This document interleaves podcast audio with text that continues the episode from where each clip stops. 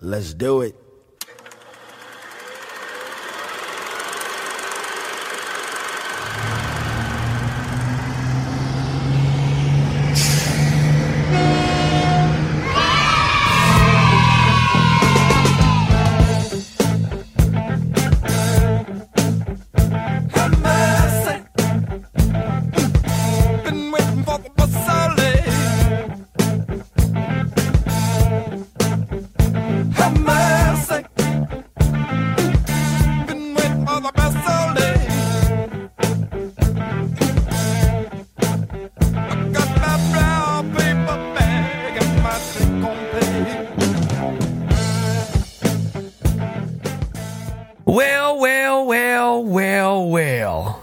What's going on, everybody? It has been a while for Short Bus Cinema, but, uh, you know, we decided to uh, get back together and just expose you to some more, what's the word?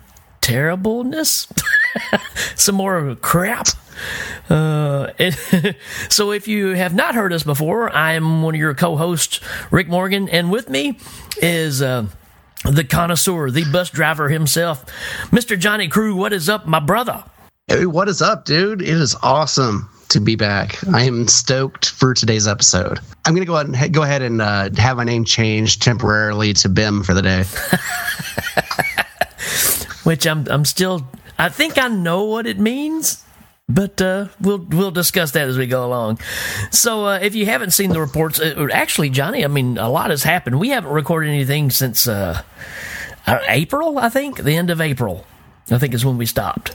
Oh yeah, I kind of got busy with everyday life stuff, and then you know somebody in this group, uh, you know, had some bigger life changes going on, a lot of relocation and and uh, marriage. yes, yes. I I've gotten married. Um, his name is Bim, and uh, he, he makes me happy, and that's all that matters. We're very happy. Um, Except when this, uh, except when this happens.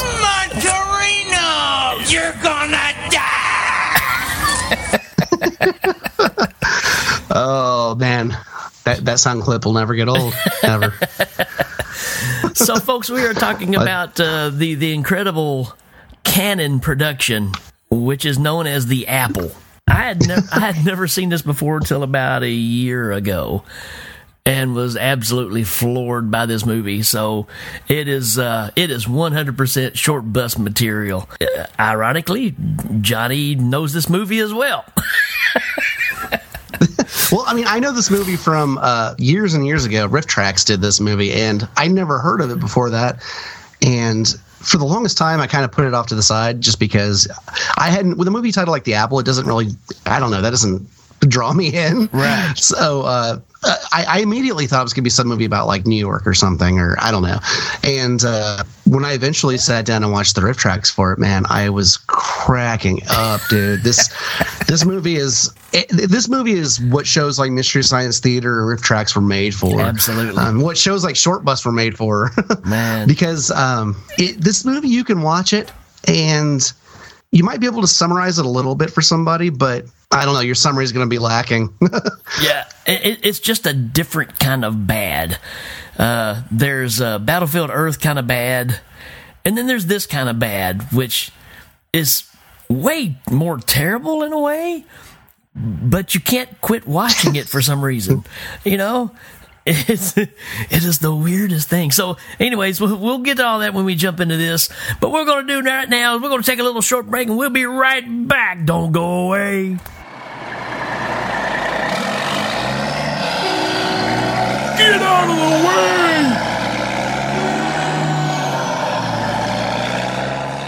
All I know is today's October the 31st. 31 backwards is 13. It's Friday, it's Halloween. It's the 13th anniversary of the Lawnmower killings. It's a crazy loose. It's prom night.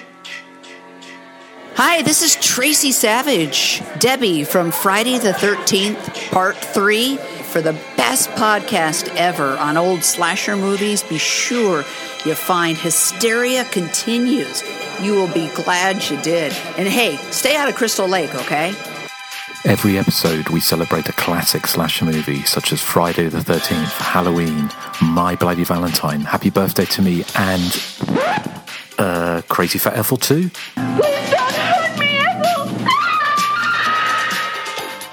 The hysteria continues, bringing Slash with panache since 2011. Listen on Apple Podcasts, Stitcher, and all good podcatchers.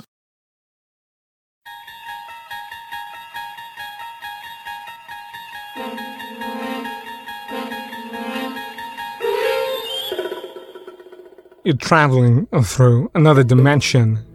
A dimension of not only a film and sound, but mind. A journey into an auditory movie review adventure that must be experienced to be believed. There's a signpost up ahead. Your next stop, the Doomsday Clock.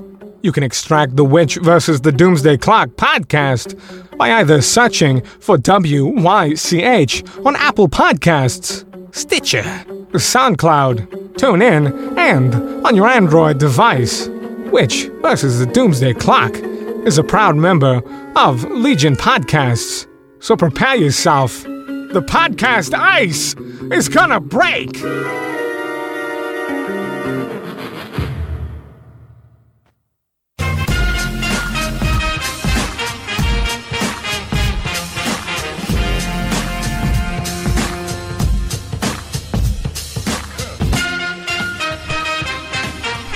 And now for our feature presentation.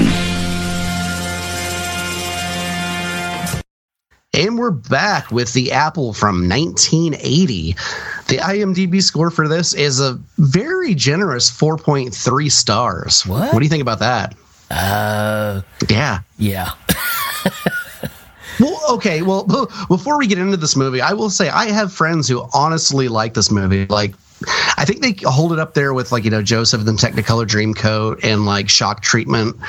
But uh, Yeah. so this movie has a has a fan base. I don't know if it did when it, it originally came out, but I know now it kind of does. Sure. And, and I totally get that because I'm I'm really kind of on the fence with it too. It's it's like it's that like I said earlier. It's it's it's so bad you end up kind of loving it for some reason. Oh yeah, uh, the movie stars Catherine Mary Stewart, who a lot of you will probably know. She was in Night of the Creeps, Yeah. Weekend at Bernie's. She, she's been in a lot of other things. The weird thing about her in this movie Night, Night of the Comet, is she doesn't look like herself. Oh, what did I say? Night of the Creeps. Oh yeah, Night of the Comet. I'm sorry. Right. She was in Night of the Lepus, and she played a rabbit. But but uh, yeah, she just doesn't look like herself in this movie. I don't know if it's just because she was so young when she did this. Yeah.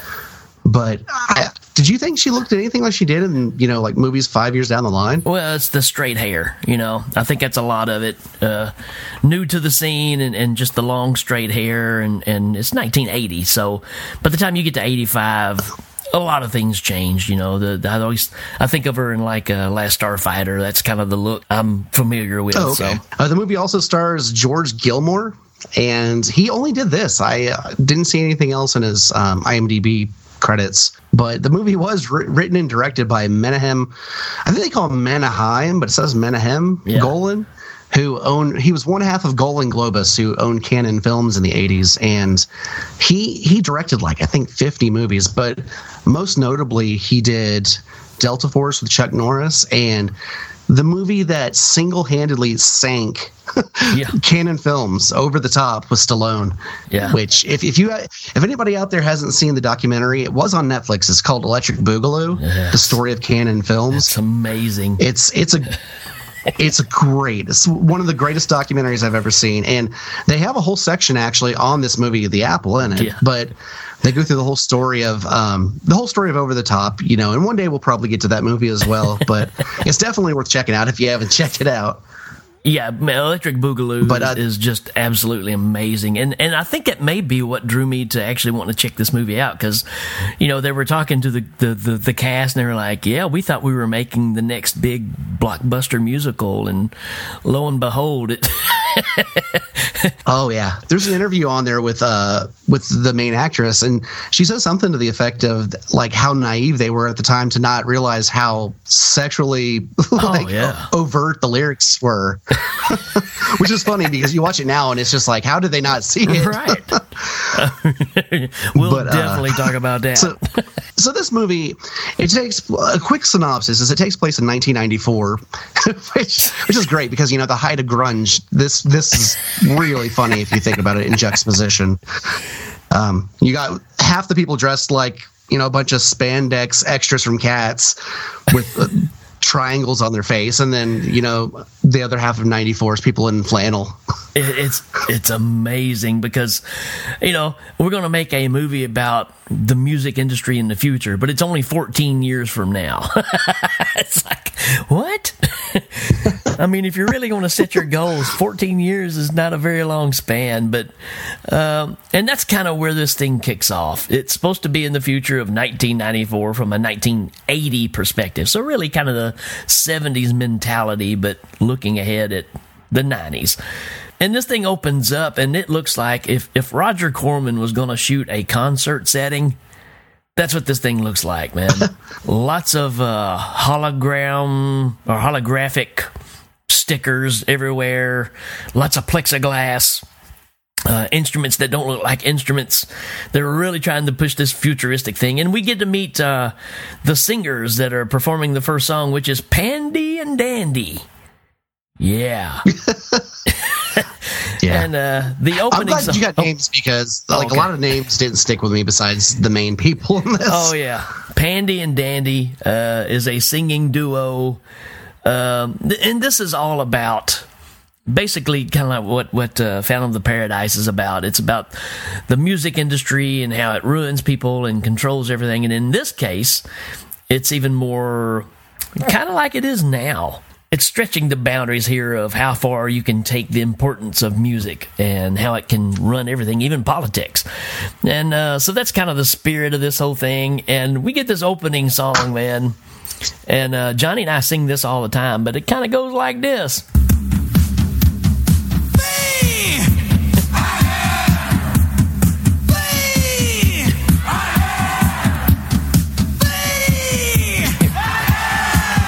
To the beam.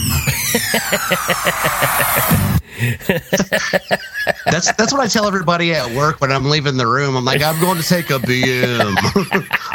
going to do a BM. this big opening track called the the BIM, the B I M, and that's what they're spelling. B I M.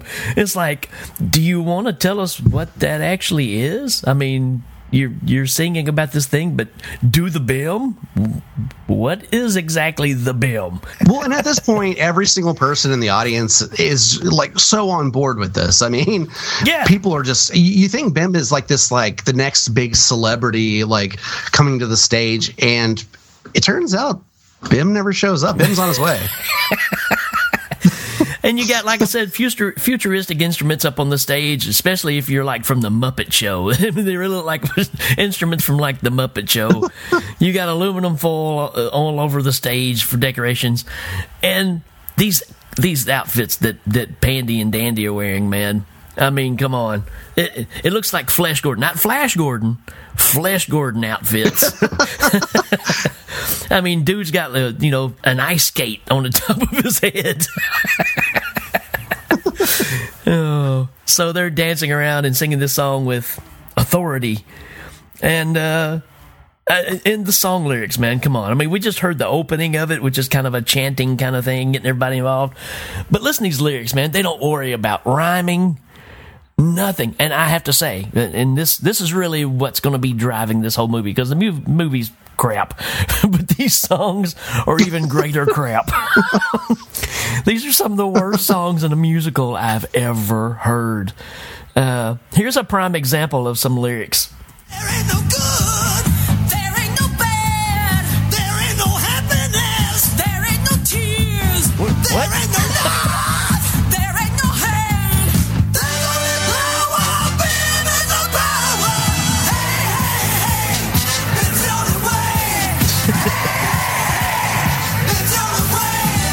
I mean, it could, it could be anywhere. It's just like they, we don't worry about rhyming. There is no pain. There is no Chewbacca. There is no motor. there is no steak. there is no broccoli.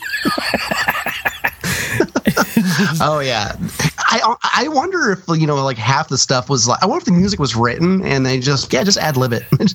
it's almost like they told them to just like like riff off each other. Yeah, uh, it's just it, it's it's it's a sight to behold, people. Uh, it's pretty amazing. and while this performance is going on, we get introduced to our real antagonist of the show.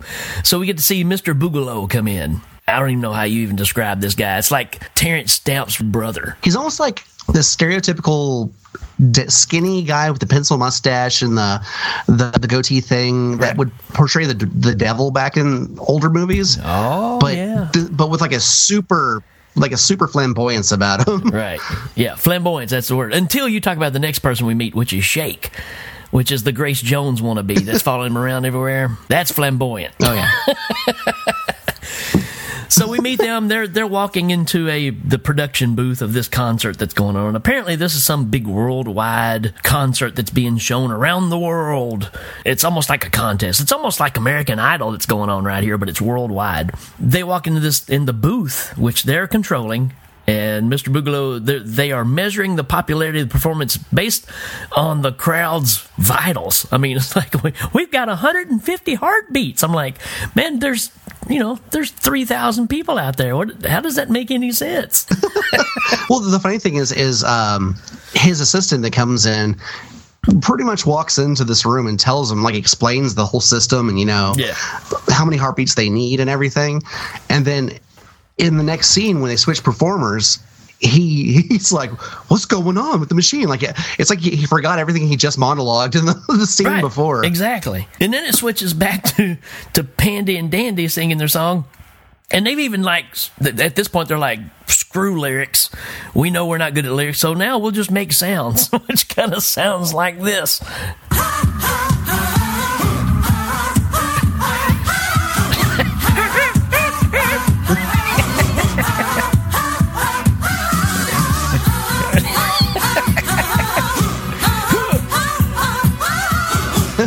I mean, come on, man.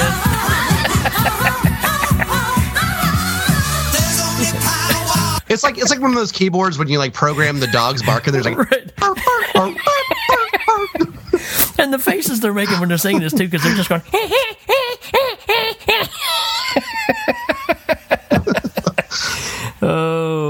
and at this point, because of how incredible this song is, after all the non-verbal sounds we're hearing, Mr. Boogalow plans to make this the Bim song the number one song in the world. So that's the plan. This is going to be the next big Macarena or Whip and Nae Nae or whatever you want to take your pick. And uh, while this discussion is going on, they move on to the next act, which is Alfie and Bibi. This is a total change of gear. It's amazing that. Uh, you know, they thought that the song that Pandy and Dandy are doing, the Bim song, is so futuristic sounding. so we go back to this this song, which is Alfie and Bibi, which really sounds like a I don't know. It's like Air Supply meets I don't know Carly Simon Carpenters. Yeah, it's got a very it's, and the song's called the uh, Love, the Universal Melody. And I, I wrote in here. It says sounds like the Growing Pains theme song. it's it's pretty great because it's it's super mellow, but it's angering the audience to the point of almost like retaliation. People are like, "What is this?" You get the one goes freaking hey, out. do the Bim. that's that's the guy who's at every concert that yells "Free Bird." do the Bim again. oh man, but yeah, the crowd is split, and then the ladies start going, "Shut up! I'm trying to listen. It's so beautiful." So they start having a problem. Well, let's let's do a little sound bite of that song. It, it's very very hippie lyrics. You're the light within my darkness.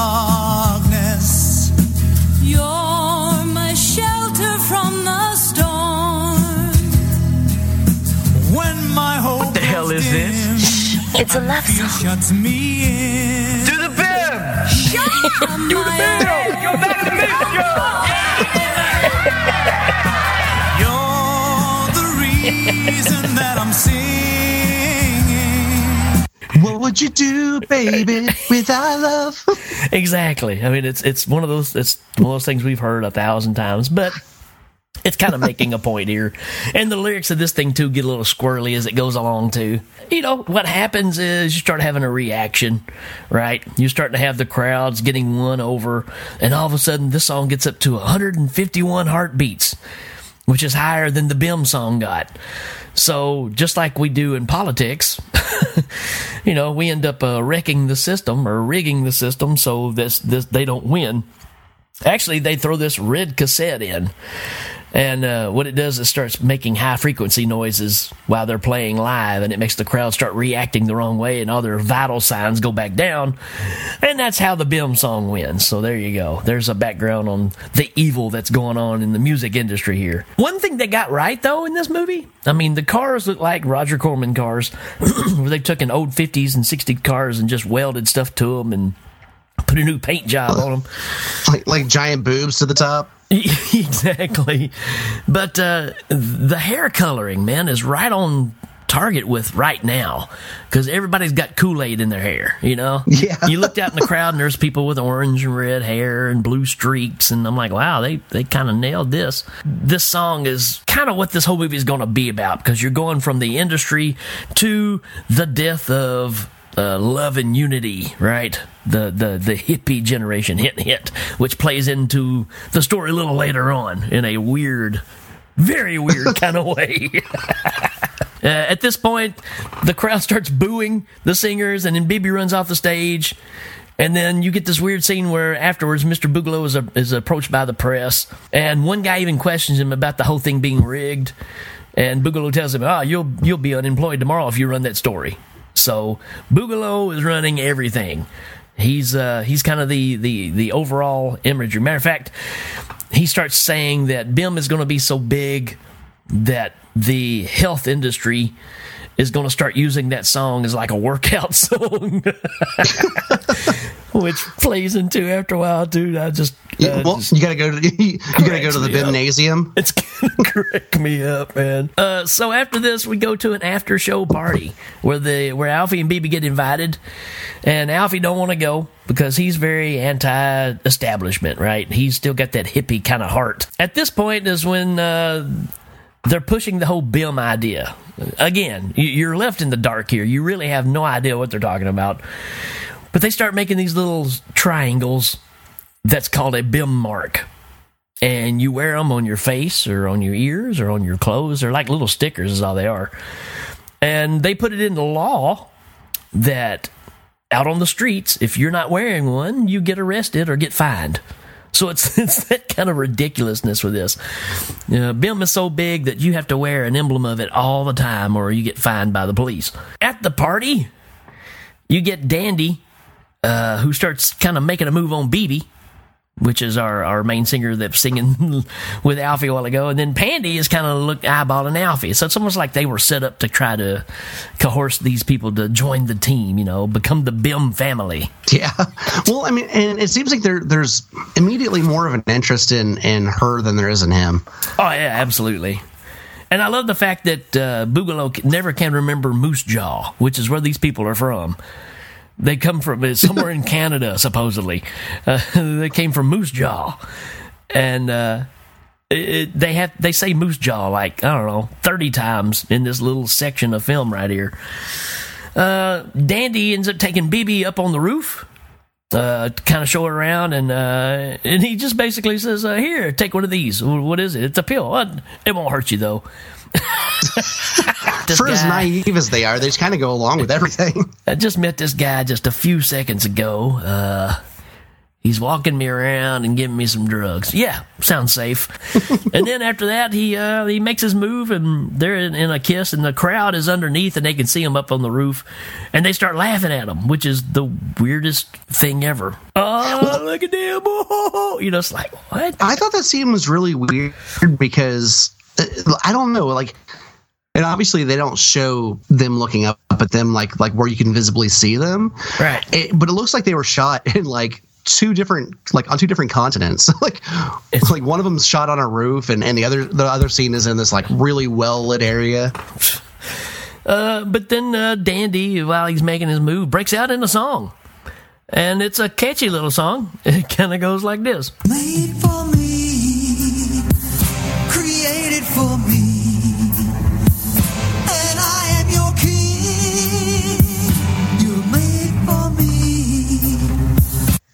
And uh, what's weird is everybody at the party that were laughing at him are now dancing to this song in one of the weirdest Rocky Horror Picture looking dance scenes I've ever seen. Well, It's did you so notice that, that that the guys and the girls are dancing together in the background, and it's like the women's bodies are limp and the guys are dragging them like Yeah, corpses? exactly. It's really weird. Yeah, very strange. I'd say there's two or three songs in here that are actually you're like, okay, this song's kind of catchy. Then Alfie uh, sees sees them up on the roof, and and Dandy's giving her a kiss, so uh, uh, he gets pissed off and leaves. You would think that'd be the end of it, right? Nope.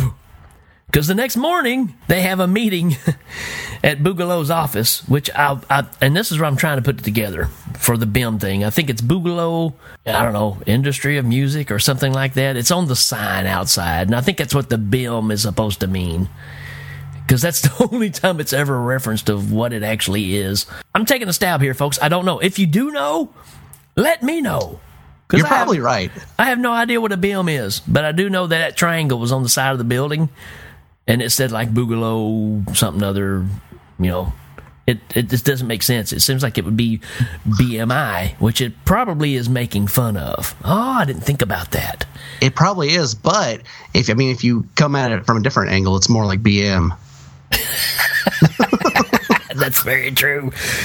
Uh, so, anyways, we we get into the lobby of this building, which is obviously just an airport lobby. That's just uh, I don't know if they just had a day off or what, but there's It's like a circus sideshow. it's, it is so crazy. So they go to sit down and they meet this guy, and he says this. Hi. What are you, a clown? Diaghilev. Oh. Dick Diaghilev from Kansas City, manager of Ballet 2000. Ballet 2000. Yaglov. Diablov. Dick Yablov. It's like it's like he sounds he's he's like half talking like the Swedish chef and like half using a real name. Yablov. no. And uh, here's where we get the worst singing performer of the bunch, man. Mr. Boogalow, I know they got him because he kind of looks sinister, kind of devilish, but on a French kind of side. I don't even know what that means. but uh, he starts singing, and I swear, man, I mean, he starts singing terribly. And there's tap dancing going on on the tables that are out of time with the song. The song is about as bad as it can get, man. This, this song is absolutely terrible. it changes tempos in the middle of it, and it's just a train wreck, man. I like in the song too all the things that are going on. Like there's a there's a scene where like a full grown man walks behind a statue and comes out as a midget. Yeah, he says And, like see the incredible shrinking man when all this dancing is going on, and it's just it's just a train wreck, man. This thing is just it's annoying. Eager to believe, Oh no, no, no, and so no! easily deceived. This is the actual song Like from a earlier. baby watching magic, he's so gullible, it's tragic in the world is naive. Life is nothing but a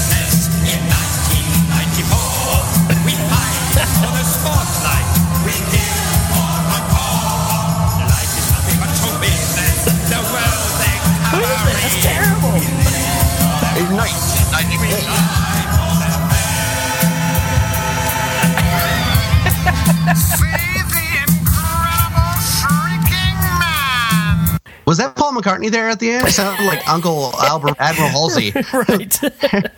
See I'm so sorry. Shrieking man. Uncle Albert. Oh man. The first time I watched this, I almost had to turn it off because I was just like, I can't even focus on what's going on because it's just too much crap. And his singing is just atrocious. Anyways, it cuts out of that and it goes straight to Alfie and Bibi going into Boogalow's office to sign contracts. Uh, but Bill, uh, uh, Boogalow wants to sign them individually. He don't want to sign them as a duo. He wants them separate. And of course, they question that. And Bibi's all set to go, man. She's ready to do this. They've got the press rating already to talk to them. They're already selling the first albums and all that stuff. So she's on board. She's already signing. Alfie's like, no, man, I want to read this contract. Well, like in the middle of reading the contract, it, it turns into like Earthquake Yeah, 2000 in there. Exactly. huge earthquake and people freaking out. And it's supposed to be a thing where it's just like a premonition. And Alfie's like, Did y'all not see that? And everybody's just looking at him. He's all freaking out. And they're trying to get him signed again. And then, you know, like I said, the, the, the, the storm happens. And then it cuts to hell. I'm guessing. Yeah, it's like a firestorm. right. He goes, look over there, and he looks out the window, and all of a sudden there's all these flames, and then it cuts, and then it cuts to, I guess they're supposed to be in hell, and Alfie and Bibi are dressed like Adam and Eve, I guess, because they're scantily clad. It's amazing that they do more of a job of covering up the ladies than they do the dudes. Oh, yeah. because because uh, Pandy, man, I mean. that little G-string thing he's wearing is just like, uh, did you agree to this? Oh, so they're just like they're just like Adam and Eve, and then there's these guys with werewolves masks that are dressed like you know gay bikers from a bar. Yeah, but they're they were like leather the- daddies with like werewolf heads. Yeah. and like I said, Dandy's in his banana hammock over here, and uh, Pandy's looking like Donna Summer. Yeah, oh yeah. And there, and then there's the apple, right? What this has all come down to, why this movie is called The Apple. So we're starting to put some pieces together here, and also I want to say Mr. Mr. Boogalow looks like a half a devil. He's got one horn coming out of one side of his head. Yeah, what's up with that? and glitter in his beard and mustache, and obviously that's what they're trying to make him out to be. And then also, uh, Shake, it looks like a snake. Oh, uh, how how pretentious that the name rhymes, right? Oh, dude. Well, uh, Boogalow, he looks like he has like a, uh, I don't know, like a bugle chip on his head. Oh, he does. And there, this movie, uh, surprisingly, this movie has a lot of biblical references. Like yeah. it's very, like, and it, and it tries to. It's not like it's something you you have to read into it. I mean, the movie's very like yeah. the Garden of Eden and like good and evil. Obviously, the evil is the the music industry, and and the good we haven't really figured out yet. It's supposed to be wholesome hearted, good people, I guess. So um, at the scene, we're all standing here on this big cliff in hell with everybody dressed up like you know, like I said, a gay bar or whatever. Uh, this is where they bring out the actual apple, and it's like cantaloupe size. It's it's like the Harlem Globetrotters would be spitting it on their fingers. and then we get the uh, well, we get this that brings it out. Bring the hors d'oeuvre. Yes. Our special hors d'oeuvre. My special hors d'oeuvre. The apple. Bring the master's special hors d'oeuvre. The apple. Bring him out the special hors d'oeuvre, the apple. Oh. I uh, you know how mad I'd be if I were at a party and the, the hors d'oeuvres were apples. Taste it. Don't. I mean, this is the kinds of scenes that you have, man. Bring out my hors d'oeuvre. Bring the hors d'oeuvre. I need the hors d'oeuvre. The apple. Bring in the hors d'oeuvre. The apple. Bring the hors d'oeuvre. Yeah, that's apple. Then they all start yelling, taste it, taste it, taste it. It's just like, come on, guys. Did y'all even get together and rehearse this? Because this is terrible. Uh, Oh, man, they're wanting, this her, movie. they're wanting her to bite the apple, and Alfie tries to stop her, and then Pandy gets his attention. Then we get the song that really gets stuck in your head. It is 100%, 120% terrible. it's, it gets stuck in your head so bad. It's just absolutely amazing. And it's the song about the apple, and it kind of goes like this. Magic apple, mystery apple. Take a little ride. Let me be your guide through the apple paradise.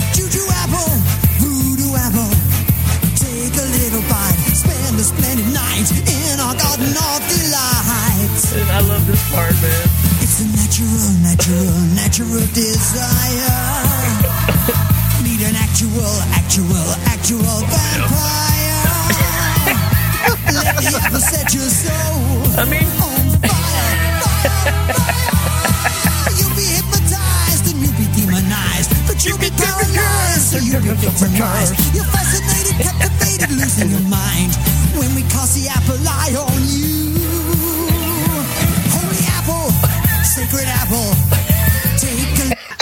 paralyzed and you'll have seven eyes. Eat burgers and fries.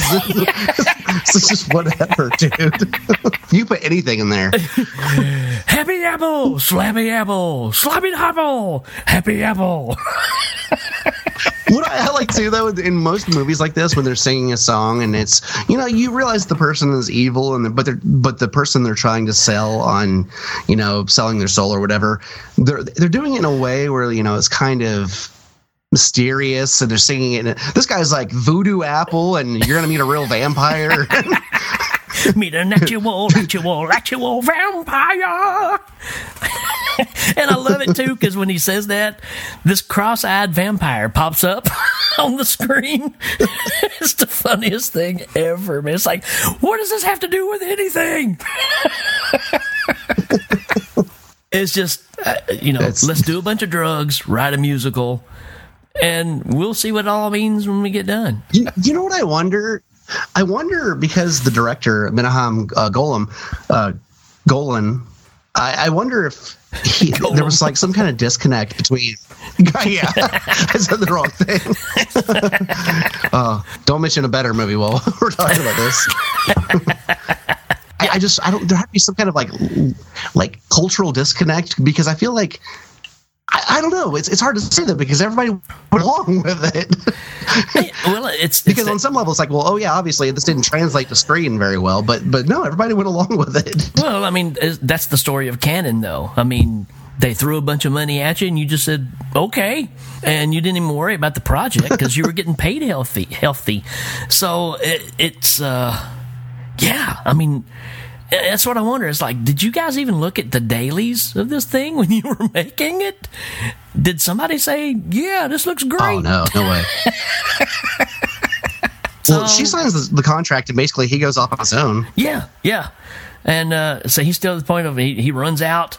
The door guards are standing there and they've got werewolf teeth. So that's where you get the imagery. So now you're starting to see is it reality that's kind of going on? Are these are they really this? Was he seeing you know something we weren't seeing? Uh, Bibi chases after him, but Dandy stops and says he's not your master. and Bibi is now in, in the in the Bim family. And uh, here's where we get the uh, the crappy Boogalow song number two uh, where he says, uh, "I know how to be a master." oh my gosh, this is this is the worst song in the movie to me by far, and it's oh, the, it's reggae. Yeah, it's like a reggae it's song. reggae, but this guy cannot sing, and uh, yeah, here's here's a touch of that. Why am I the darling of the Bim elite? Why does everyone fall at my feet? Could it be because I'm so sincerely sweet? Yes, I know how to be a master. Cultivate the need.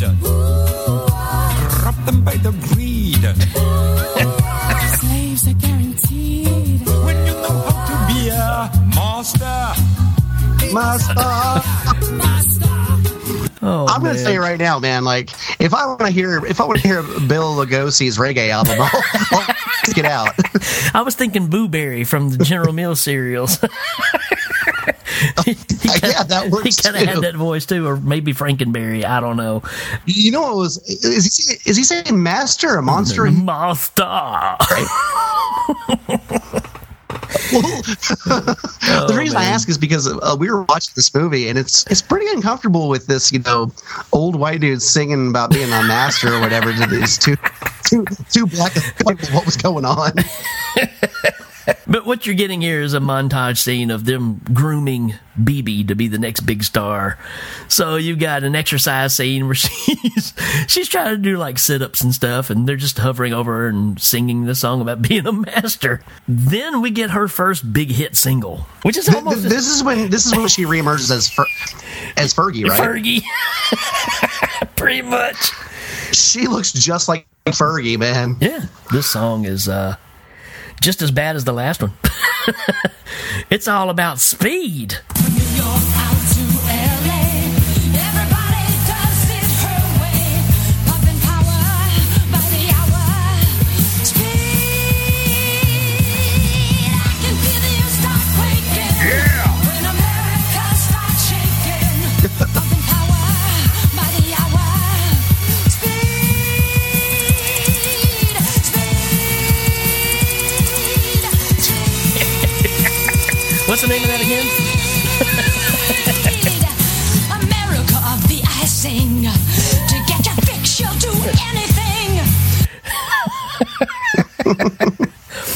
1994 Oh, for you folks.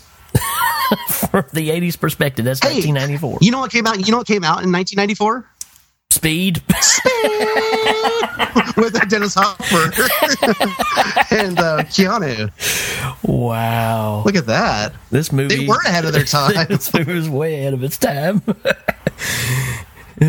There's a bomb on the bus today, and we gotta get it out right away. We gotta get Keanu Reeves for some speed. the speed will be notable or you'll be explodable. oh, God. Krabby Hopper. This is- Slappy Hopper. Oh man, uh, Sandra Bullock, bunch of bullocks. it was a bunch of bullocks. Uh, I don't even know what this means, but it, on my page it just says "girls on Corman bikes." I don't. I don't know if I remember oh, that. okay. It's the, Oh the- no! Was this? Uh, This is all the people in the in the, the Working out, right? Yeah, well, this uh, no, it's all the ones when she's singing Speed, and they're all back there on the motorbikes and stuff, and there are all those Corman bikes that where they just welded in the Oh, front yeah. on the. So we go out of Speed into this lady walking down the street, and the cop stops her. She doesn't have a bim mark, writes her ticket, and uh, this is a a weird. She's a very stereotypical Jewish, Yeah. like like New York type woman. Yeah, and what a weird setup right here because she she comes into the apartment and she wakes up Alfie and he slept late again and I'm going, well, is this his mom? Is this the new girlfriend? What the heck's going on? never on explain here? Yeah, well, she's the landlord, but does she live in the same room with him? I don't get it. Well, then he grabs her knockers. Yeah, I know. He jumps up and and reaches from behind her. I'm like, what? What is going on here? This is the weirdest scene. But it's all about him writing these new songs and trying like- to sell them so he can make some money to pay her the rent. But she's obviously in there with him all the time. yeah, like I don't know how he's paying his rent, but they have a pretty relationship. uh, at this point, this is where he's uh, trying to write better songs. And from a music perspective, I say this song right here is probably the better written song that's in this movie. Very Paul McCartney ish. Um, here's a sample of that. Now they came out already Oh, with I'm a sorry. new tax. What new tax? What? Some shit you go to the post office and you wear it on your face. Oh, bim mark. I'm not gonna wear one. They'll arrest you. Let them. Alfie, why don't you write the kind of shit they like so you can sell it me what you owe me? I mean, she's got it figured out. but like I was saying, that that was the obviously the landlady there and trying to set him straight on what he needs to do. Uh, and like I said, this next song is is very Beatleish or Billy Joelish.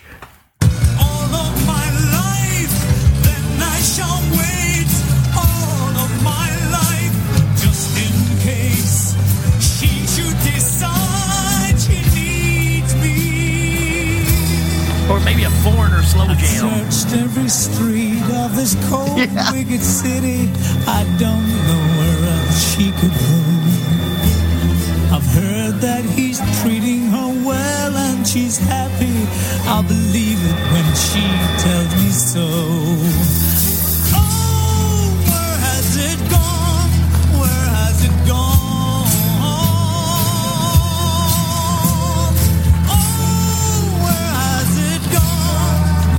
And, and obviously, the guy playing Alfie here, he's the best singer in the whole bunch. The dude can actually sing. He's got a good voice. yeah, I don't think, I think everybody else sang for themselves, but I think the only person who didn't is um, what was it Mary Catherine Stewart, Really? the That's main not- act, Bibi. she didn't sing? No, I don't believe so. Because one of the trivia things I found, which threw me for a loop, said that composer George Clinton, and I was I was like, "Whoa!" I did the same thing too, and I saw that. I was like, wow, I was wow, like- wow, yippee yo, yippee yay. yeah. There's no way P Funk thing to do with this garbage. But no, this is a different George Clinton. This is George S. Clinton. It's Clinton. All right. Apparently, this guy uh, he discovered the woman who did her singing voice at some like club or something. That song that he sings right there, I, I want to say that's probably the most effort they put into any song on the soundtrack. I agree. It's it's a well written song. You know, it, it's It has like a full orchestration, and you know, yeah. It's like I said. It's it's to me. It's lyrics. It's the standout song. It, it still gets a little crazy lyrically in there, which is just the running thing in this. It's like they try to cram way too many words. They make everything real wordy, and uh, this one's a little more pulled back and actually has a sense of melody to it. So yeah, I, I like this one. I just I love the fact too that when Alfie's in the studio, you know, it shows him they're like in the console and they're looking at him. He just really looks constipated when he's singing the song. Oh, where is it gone? and then the producers, the producers don't really like his track. You know, they say, you know, yeah, you, you need to listen to more modern stuff and write you know what people are liking now so he gets mad and runs off this is where alfie's kind of hanging out and he gets a ticket as well for not wearing a bim mark and during this process this is where an overhead speaker which are set up everywhere in the towns announces that it's bim time. So everybody has to stop what they're doing and start dancing to the bim song. This is how ridiculous this movie is. I mean they even show like a doctor in here doing surgery. He stops performing surgery so they can all dance. Well, there are firefighters that are like putting out a fire. Uh, sorry about your family, you know, but it was it was It's Bim Bim- Bim Bim Yeah, Quid. Bim McClock. you got some nuns that are walking along and they're all proper, and then they break off and do the dance, and they go right back to being proper. It's that kind of silly stuff. And and it kind of pulls you in. I, I think that's the thing about this movie too. It's like some of the ideas here are pretty good. They just hang on to them too long. You know, the ideas of the doctors and the firefighters stopping the, and breaking off into a dance for 20 seconds, fine. But this thing goes on for like the length of the regular song. It's like four and a half minutes. You're like, do we really have to have all this? Uh, and at this point, they show uh, Alfie walking around. He's seeing Bibi everywhere on posters, right? So she's now the next big thing. And she's having a concert, and he decides he's going to go try to catch her and tell her that he still loves her and wants to work out something or warn her of the dangers that she's in, all that kind of good stuff. He's planning to go to the concert and catch up with her. At this point, Bibi's getting so popular that now Dandy and Pandy are getting a little jealous. You know, her success is really hurting theirs. Uh, Alfie shows up and uh, he sees Dandy, and they start getting into a little bit of a fight. And then the but those bodyguards that have the werewolf teeth, they push Dandy in the car and they rough up Alfie quite a bit. You about the the the? It looked like Michael Rooker as a bulldog. Yeah. those bodyguards. Yeah, that's a very good description. Yeah, it was, it was uh, like Michael Rooker uh, with the shaved head and all, but they had those Yeah. bottom those bottom jaw bulldog teeth. I'm Mary Poppins, y'all. Oh. But yeah, you know, then they rough him up, and then Boogalow and Shake come walking out. They see him laying there, and they just say, "You never learn, do you?" and walk by. So back at the pad now, uh, you got uh, Bibi's all mad because she's wanting to see Alfie.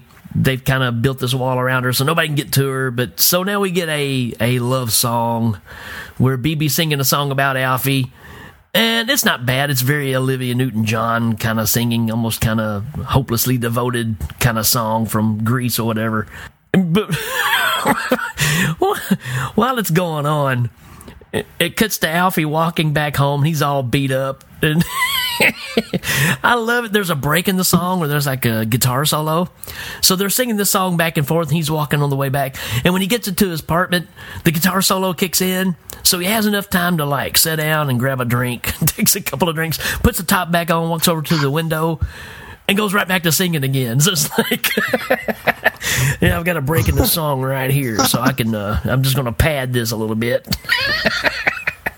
Seriously, man, watch. Go back and watch that again. You're like, wow, they totally instead of just leaving the guitar solo out of it and just have him, you know, in 10 seconds maybe go to the window or something. No, man, he sits there during the whole guitar solo, then gets up. It's like, wow, that's uh that's not thinking things I need to rewatch. It's hilarious. and then uh it cuts to Alfie waking up the next morning, and obviously he's roughed up, and then the landlady's there again. And she's like, oh, did you try to kill yourself? And all this kind of stuff. And she tells him he ought to go try to find her, right? So, uh, Alfie shows up at the the place where they had the big party when they first, you know, ran in all these people, and uh, he's going and asking for them to release Bibi from her con- contract. And uh, when he goes to see Boogalow, and Boogalow turns around in his chair, guess what? He's the glittery Satan with the one horn, with the bugle on his head again. And Alfie looks like he's uh, seeing impaired because everyone now is the cross dresser. You got the one dude in the leopard jacket, but he looks like Marilyn Manson. Did you see that guy come through there? It's like, wow, that's dead up Marilyn Manson, man. Oh yeah, but between this and Phantom of the Paradise, Manson borrowed heavily. Uh, so you know, now we're walking around, we're looking for for Bibi, and and now Pandy is leading uh, Alfie around, and she's giving give him a drink. And this song right here, man, I was really shocked as well when this song just starts off because of just the content of what we're singing about here. It's uh, it's pretty straightforward, and it goes on forever. Coming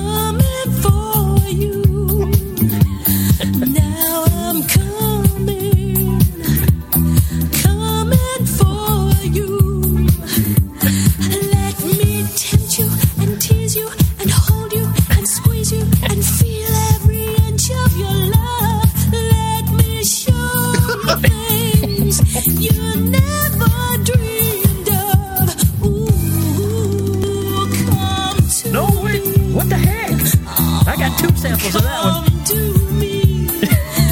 I'll come for you. Ah, just let it play.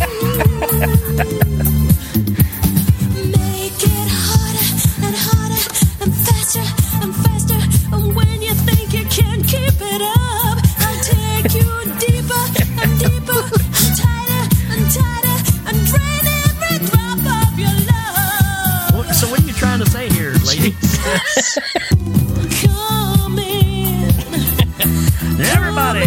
for you. Now I'm coming. Oh, and it goes on forever. And and what you what you're not meant what the people aren't saying um, with the song is it's, it's like every room they go to is like a giant. Uh, Uh, I don't know, partially clothed orgy going Oh, yeah, there's orgies going on everywhere at this point, and this is the the part of the movie you just kind of go, now wait a minute, did this just turn into a '70s porn all of a sudden? I mean, even this song is, I mean, this is like again, I brought up the Donna Summer thing earlier, and this is definitely a Donna Summer style song because. You go back and listen to some of her early stuff; it was very sexual, sexually driven. But this is like straight up. This is a song that would be in a in a seventies porn. I mean, it's You could tell this was shot in the late 70s and released in 80 because the styles and the, the music and everything it has a lot of the disco feel to it. Oh man! It's like here's the thing, guys. Uh, it's like I'm going to pitch this movie to you. It's it's it's an it's a basically a biblical allegory set during you know like a, a glam rock disco-y futuristic 1994. And even though we're going to have all these really heavy Bible overtones, we're going to have this song about just banging right in the middle, like a seven minute song about banging, and people are going to be banging everywhere. Just I mean, it's Sodom and Gomorrah. and we don't. Yeah, we want them to know exactly what it's about. No sexual innuendos here. We're just going to say it. What can you do? The the orgy dance, man. So right in the middle of this song, there's a big instrumental part, and there's like 15 beds lined up, and people, you know, guys and girls doing all these poses, basically looking like a uh, six position chart. That's what it looks like. oh, and then after the song, Alfie makes his break and he busts through a window. I guess uh, it's a glass door. I guess I, it doesn't really tell you. He's under the influence, but he breaks through the glass No. and sees uh, Dandy and and Bibi in the bed together, and uh, she tells him to go away. Who are you? Go away. Which we already know that's not gonna happen. I mean, it's not like this has been 15 years down the road. This has only been a matter of a few months. Uh, so you know, that's I said, was it real? So it's almost like was he hallucinating? Was he still under? Was she still on top of him in the other room when she's singing to him? Who knows at this point? All we know is when he wakes up, he's in the park, and David Crosby walks up to him. yeah. Uh, yep. So, in the middle of 1994, we've got basically a hippie convent that's just living out in the parks. Straight out of the 60s, man. I mean, they're still in 60s regalia. Dude with a sitar. I mean, it's straight up hippieville. It looks like Woodstock. Fires burning everywhere. Yeah, yeah. And so again, here we go. Here's that story of you know the life we lead and the material things are the evil and the hippie way of life is the way we should all be. And so you're kind of getting this forced down your throat. So they're trying to make this kind of social statement here and whoopee to do right? Uh, i mean if you want to sleep around with a bunch of people that never take baths go right ahead man. I got other things to do. What a silly movie to have a message in. And that's the thing is they're really trying to drive this you know this moral statement but it's just in the weirdest way it's like trying to solve the world's problems in an hr puffin stuff episode I thought it was around the point that uh, Pandy. Yeah, she's she's. Uh, well, she ends up telling Bibi like go back to Alfie. Yeah, and and uh, it's weird because I don't really. It doesn't ever establish why she has a change of heart or anything like that. She just she just tells her that you know you belong to Alfie. You belong together. It's, well you know why? She just slept with him the night then, uh, before. That's the only thing i can think is like wait a minute. You just slept with this dude singing your song to him and then now you're saying hey honey you need to leave this place and go back with him because he's got something i guess. I don't know. I'm trying to figure it out myself I never thought of it like that, but yeah, she, she's like, "Girl, you go back to that man." That's right. It's too late for me, but you can make a break. So she tries to sneak her out. And in the process of doing so, she gets Bibi turn free. And then Shake slaps Pandy in the face.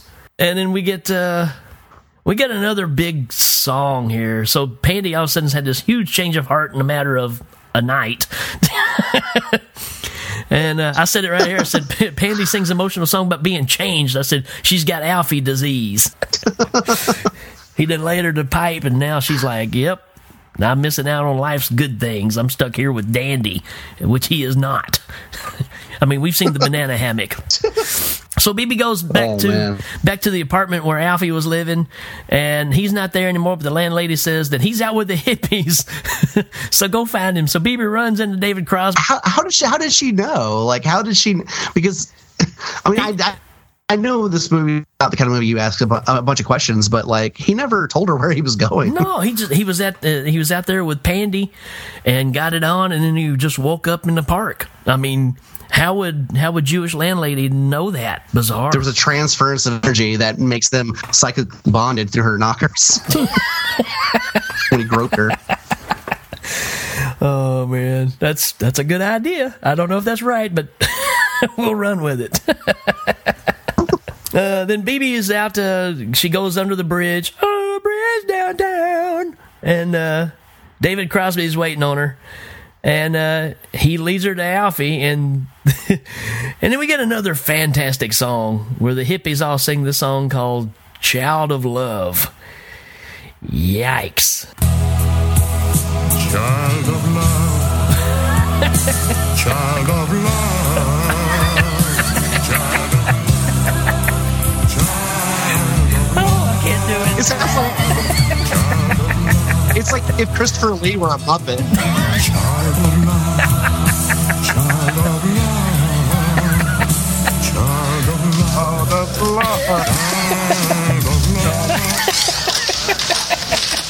And I love it just in the middle of the song. They start hearing the marching coming. So they just cut the song. It's not like they're, I mean, they're out in the middle of nowhere. You hear all the string ensemble and everything going on. But as soon as you hear this, the marching, they just stop and the music, everything stops. You're like, how weird because you get this huge sounding music going on. and it just stops. It's like, well, wait a minute. If they were out in the forest singing this, it just sounded like a bunch of hippies going, Child of love, child of love. it's terrible. I'm telling you, dude. It's, it's like the Muppet version of Christopher Lee. Let's hear it again. Child of love. Child of love. Child of love. Please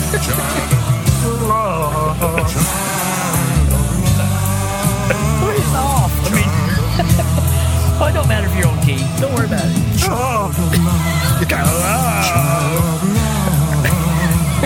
Child of love. What's that cut? Child love. love. Child of love. Child of love. Oyster crack. No, he uh, the, when this dude first talked when he came on screen, almost didn't even seem real. Like he has a very weird voice in general. Yeah. it just caught me off guard. Uh, it, it was very. Wait, no, that's his voice. That's it's kind of like very, very Peter Ustinov sounding or something. Is very distinct. You know, like you said, almost like uh, overdubbed heavily. At this point, it basically has flashed a year later. So, Bibi and, and Alfie have been in this hippie convent for a year, and she's had a baby, but it's only been a year, but the kid looks like it's three years old. So I still haven't figured that one out yet either. Oh, dude, that is a straight up toddler, man. Uh, we've been out here for a year. that kid, that kid could drive a power wheel. right. Big kid, man.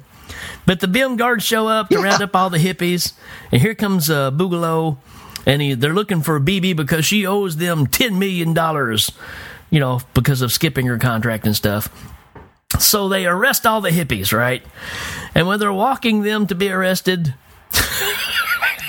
this is the, the M. Night Shyamalan point of the movie where you get the twist. What a twist! what a twist! Up in the sky, there comes a Rolls Royce floating in the sky. and dude gets out of it and walks down to Earth. Basically, he's supposed to be God. So here you go. You got the devil versus God right here in this one little location. Basically, what it comes down to is he's coming down to take all the hippies to heaven. so uh, the uh, the car that was there because they're hippies they're they're not used to transportation the car floats off empty so he makes all the hippies walk to heaven even though he showed up in a rolls royce and uh Pandi decides. Yeah, to, it's really it, it's Pandi decides to join them, so she's she's going to heaven too. And then the the guy that's supposedly God looks at Boogalow, and, and Boogalow's like, "So what are you going to do? Just start all over again?" He's like, "Yeah, I'm going to find some place where you can't affect them." He's like, "Well, you know, you can't do that without me." So there you go. It's it's you know, good versus evil, God versus the devil. Uh, but just like just like here on Earth, you don't let scummy hippies ride in your Rolls Royce. oh man. And that's how this movie ends, man. And then right after that, you get the Apple song again. Magic apple, mystery apple. Take a little ride. Let me be your guide through the apple paradise. through the apple paradise. I like when he says, uh, "We put our apple eye on you." And I'm like, "What? Put put our put the apple eye on you? What?" okay, that doesn't make any sense. there is something that keeps pulling you back to watch this movie, just like a car wreck. You don't want to see it, but you have to look anyways. It's one of those scenarios. Uh, that, my friends, is the apple. And if, if that wasn't a very good description of it, Johnny and I have been talking. I thought we're actually going to do a, a movie commentary for this one because there's just way too much Yes. crap in this movie to even capture in a show. So, uh, but we both really felt like this is a good return to form for this show is to, to dive into this movie. Uh, Johnny, uh, what did you learn from this movie, man? Did you learn anything? uh, good lessons I learned from a bad movie. Um, well, this movie definitely curbed my addiction to stickers because uh, they made they made decals and stickers of all sorts just seem really unhip. Man, if you have a nice car, you just you still don't let a hippie ride in them, no matter what what decade you're in. Even if they're a child of love. Child of love. That may be our closing song from now on. Um, I one other good lesson from this movie is to never ask questions because I feel like every time a question was asked, it broke into a really bad dance and song number. yep, just keep your mouth shut. Avoid the songs. What about uh, what about any were they think moments? Uh, well, it's a Cannon film, so there you go. it is one big. what were you thinking? Uh, the the, the whole dialogue. I mean, it's bad enough that the songs are bad, but the whole hors d'oeuvre scene and all that stuff. It's just like who who thought about making this scene? What you what were you guys thinking when you said, "Oh, this will be a pivotal scene in this movie"? Banana hammock. Oh man, there. Were, oh yeah, there were a lot of scenes in this movie where the camera's focal point would be like on a lot of crotches, and yeah, one scene where all the crotches had like tassels and streamers coming from them. I'm like, you placed them there. It was the it was the only place on the costume that had streamers and tassels was the crotch. I'm like, that just seems like really piss poor placement. Well, of course, I know this is a musical, which I hate to begin with. Uh, because they they make everything so literal. So I do these shows at high schools with high school kids, and they will act out these songs or whatever. So say you're doing Goodbye Earl by the Dixie Chicks or whatever, and they feel like that everything that's in the song, you have to have a can of peas on the stage and all this stuff, you know, because it's in the song. Same deal here, man. It's that what what were you thinking is like, do you literally have to have a cockeyed vampire just because you say vampire in the song? I mean, does it have to be that literal, you know? Oh man, why would you upgrade this? I don't know that you can. I think it's a lost cause, man.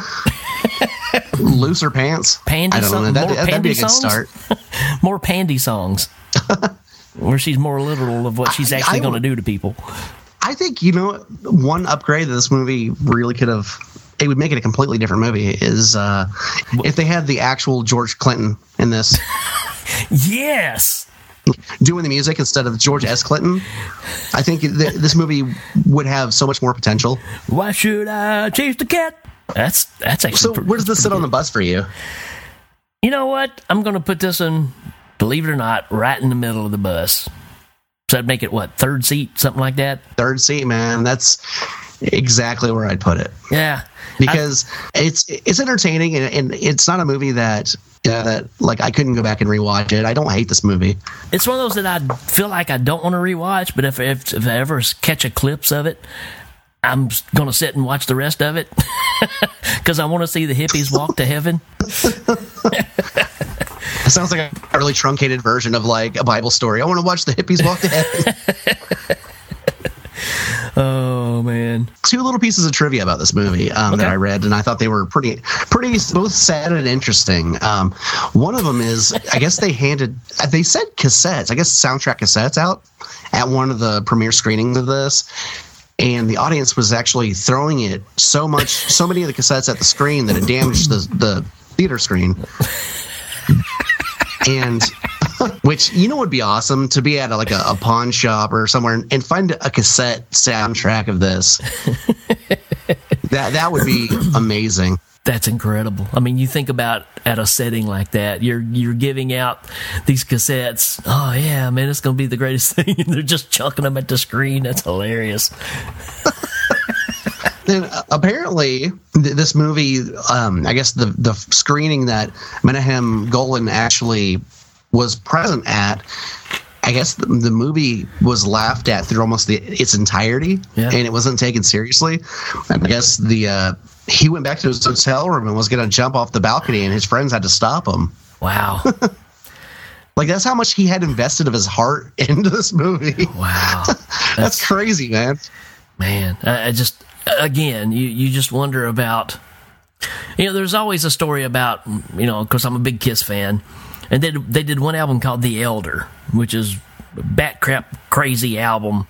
Critics love it, fans absolutely hated it back in the day, but it's so pretentious and so out of character, and that's the way this movie kind of feels. Yeah, how do you not know? Were, were the people around you just not brave enough to say when you're making it, going, you know, this is probably not a good idea. This is, it's not looking well. The songs are not good.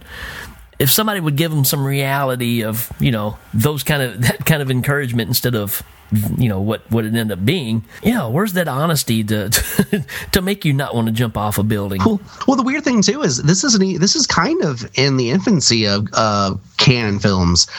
So Yeah, yeah. I mean, this isn't. This is- yeah, they, weren't, they, they weren't even at the point yet of, of just you know, yeah. So I mean, for um, I, maybe this was just one of his like I don't know, like one of their first things that they were going into, and they thought it was going to be like their big, I don't know, kind of like over the top was going to be their answer to Rocky. Maybe they thought this was going to be like their answer to Rocky Horror or something. And when people laughed at it, they were like, exactly right. just shattered. And that's the way these guys thought, and that's why it didn't last very long. And they would just throw money around. You know, this is going to be the the biggest thing. You know, what would be bigger than Rocky? A movie about arm wrestling. yeah. You- Did you really think about what you just said? You know. now, don't get me wrong, because you and I both know we both love some Cannon. I mean, Ninja Three, all that Oh, stuff. yeah. The breaking Chainsaw movies. 2. Yeah, I mean, there's some there's some gold in there, uh, but yeah, I mean, again, folks, Ele- Electric Boogaloo. If you haven't seen it, you got to see it. Uh, it just it's mind blowing to see a company rise and fall so fastly. Uh, all right, man, we're gonna Oh, take a short break. We will be right back. Get out of the way!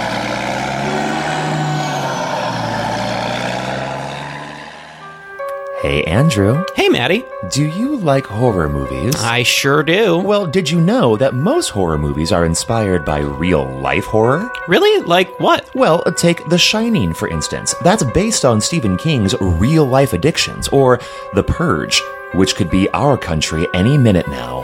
Oh, and The Strangers, which is based on a real life murder. People should be talking about these things. Hey, guys. Oh, hey, producer, Michael. Uh, well, I hate to break it to you, but somebody already is. It's you. That's right. We are Friday the 13th, the podcast where we talk about horror in real life and horror in media, all from an LGBTQ perspective. Because we gay, y'all. We are proud members of the Legion Podcast Network, and we can be found on iTunes, SoundCloud, Stitcher, or wherever your favorite podcasts are found. And follow us on Facebook, Twitter, and Instagram. Come along with us on this crazy journey, and as always, Get slayed.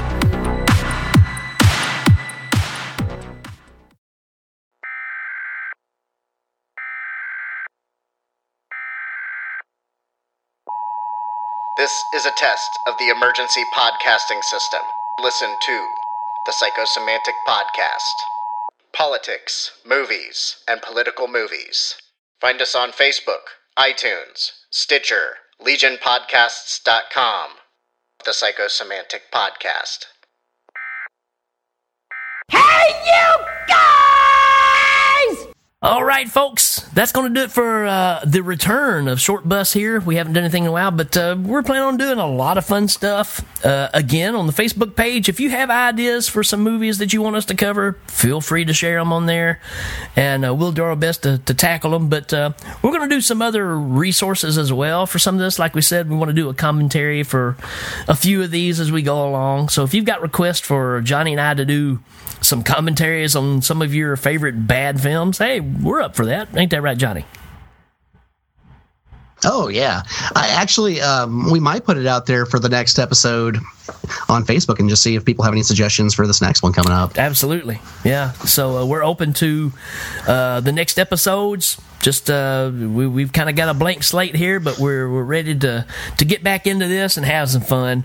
And that it has been, man. I've I've enjoyed getting back together and talking about this stuff. I'm looking forward to see what's next. I I think this was a great one to come back with.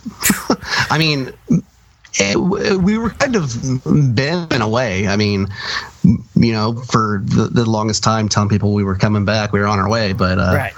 Bim is back. Bim Bim is back. Bim Bim all the way. Just like a hippie walking to heaven. We we're returning home. that, that would be awesome. Like Days of Our Lives, like like, like Sands through the hourglass, like a hippie walking to heaven.